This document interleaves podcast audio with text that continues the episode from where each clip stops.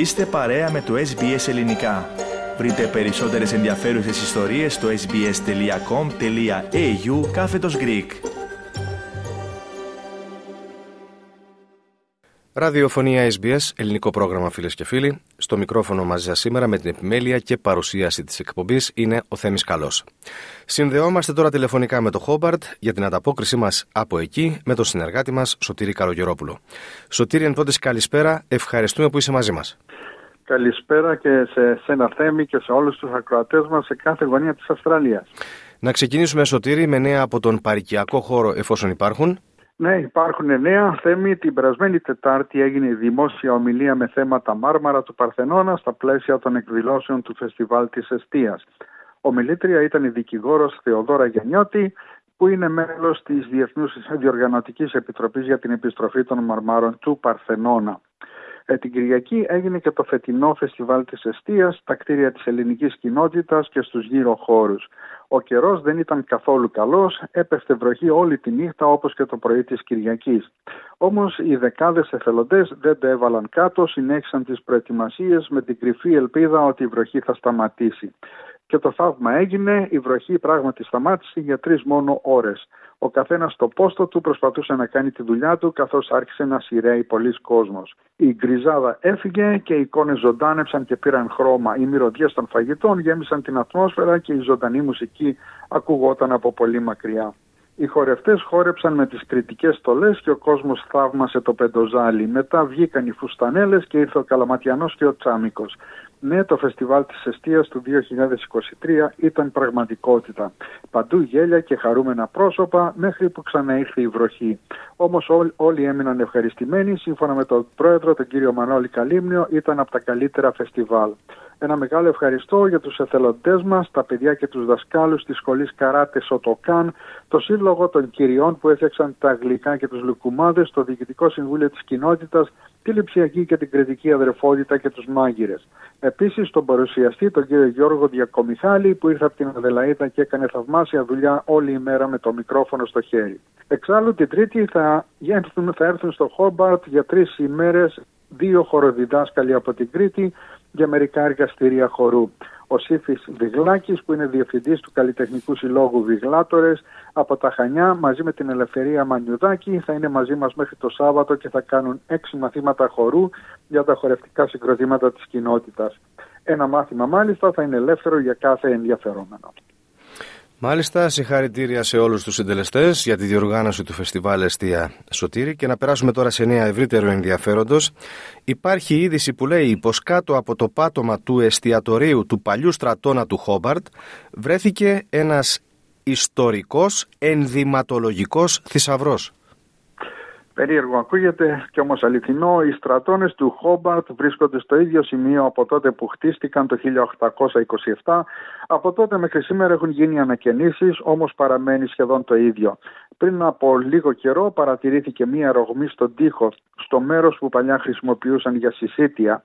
Ο οικοδόμος που κάλεσαν στην προσπάθεια του να βρει την αιτία της ρογμής μπήκε στο χώρο κάτω από το ξύλινο πάτωμα που έχει ύψος μόνο μισό μέτρο.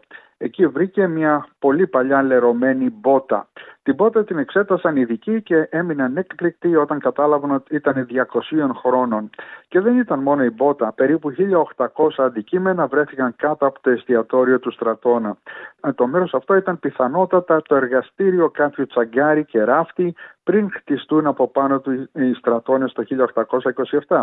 Βρέθηκαν πολλές μπότες, παπούτσα, πολύ υλικό από κόκκινα παλτά, παλιές στρατιωτικές στολές, επίσης πολύ υλικό ενδυμασία των κατάδικων. Σύμφωνα με την αρχαιολόγο Jennifer Jones Travers, είναι μια ευκαιρία να μάθουμε πώς ήταν ντυμένοι οι άνθρωποι στις πρώτες μέρες της απεικιοκρατίας, γιατί δεν γνωρίζουμε πολλά πράγματα. Υπάρχουν λιγότερα από 100 ρούχα από εκείνη την εποχή που εκτίθενται στην Αυστραλία σε δημόσιες συλλογές.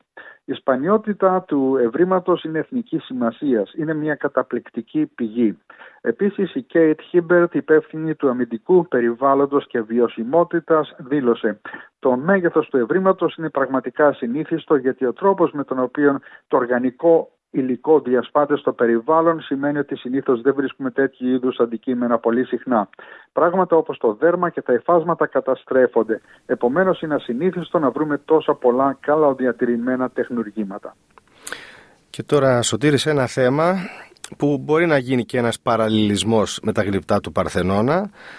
Το θέμα λέει, η είδηση λέει πως μέλη των κοινοτήτων των Ιθαγενών της Τασμανίας καλούν τα διεθνή μουσεία και ιδρύματα να επαναπατρίσουν τους πολιτιστικούς θησαυρούς τους υποστηρίζοντας ότι ο δανεισμός των καλλιτεχνικών έργων δεν είναι σωστός γιατί κανείς δεν δανείζεται κάτι που του ανήκει. Ακριβώς έτσι θέμη, ακριβώς αυτά, αυτές τις σκέψεις είχα και εγώ όταν βρήκα αυτή την είδηση γιατί το μυαλό μου πήγε στα μάρμαρα του Παρθενώνα. Λοιπόν, μία έκθεση που άνοιξε τον Οκτώβριο περιλαμβάνει πολιτιστικά αντικείμενα των Τασμανών Aboriginals, Παλάουα, Πακάνα, που ανήκουν σε ιδρύματα σε όλο, σε όλο τον κόσμο και που έχουν δανειστεί στο Μουσείο της Τασμανίας. Περιλαμβάνει καλλιτεχνικές δημιουργίες 20 Aboriginal καλλιτεχνών. Η πρώην ανώτερη επιμελήτρια της τέχνης και του πολιτισμού First Peoples του Μουσείου, η κυρία Ζωή ε, Ρίμερ, είπε «Είναι πολύ συγκινητικό να βλέπεις όλο αυτό το υλικό μαζί στον ίδιο χώρο, μαζί με τις σύγχρονες τέχνες των Aboriginal τις αντιδράσεις και το πολιτιστικό υλικό που δημιουργούνται ως απάντηση σε αυτά τα αντικείμενα που φυλάσσονται στο εξωτερικό. Ένας από τους καλλιτέχνες μας είπε ε, ε, ότι είναι μια συνεργασία με τους προγόνους μας. Ε, Όμως, ενώ όλοι χαίρονται για την επιστροφή των πολιτιστικών αυτών θησαυρών, η παραμονή τους εδώ είναι μόνο προσωρινή. Είναι δανεική από διάφορα μουσεία από όλο τον κόσμο, όπου θα επιστραφούν όταν λήξει η συμφωνία δανεισμού. Πολλοί αναρωτιούνται πώς είναι δυνατόν να δανειζόμαστε κάτι που μας ανήκει. Η, κυρία, η κυρία Τερέζα Σέιντι, που είναι η ίδια καλλιτέχνης, είπε ε, πώς μπορούμε να δανειστούμε τους δικούς μας πολιτιστικούς θησαυρούς ή τα δικά μας πολιτιστικά αντικείμενα. Είναι δικά μας. Δεν προσυπογράφω την ιδέα να τα δανειζόμαστε. Κατά τη γνώμη μου βρίσκονται στο σπίτι τους. Και με αυτό σου το θέμα ολοκληρώνουμε για σήμερα την επικοινωνία μας Σωτήρης. Σε ευχαριστούμε πολύ. Καλό μήνα από αύριο και ανανεώνουμε το ραντεβού μας για την άλλη εβδομάδα να είσαι καλά.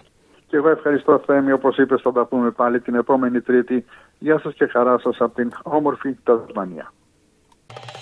Κάντε like, μοιραστείτε, σχολιάστε, ακολουθήστε μας στο Facebook στο SBS Greek.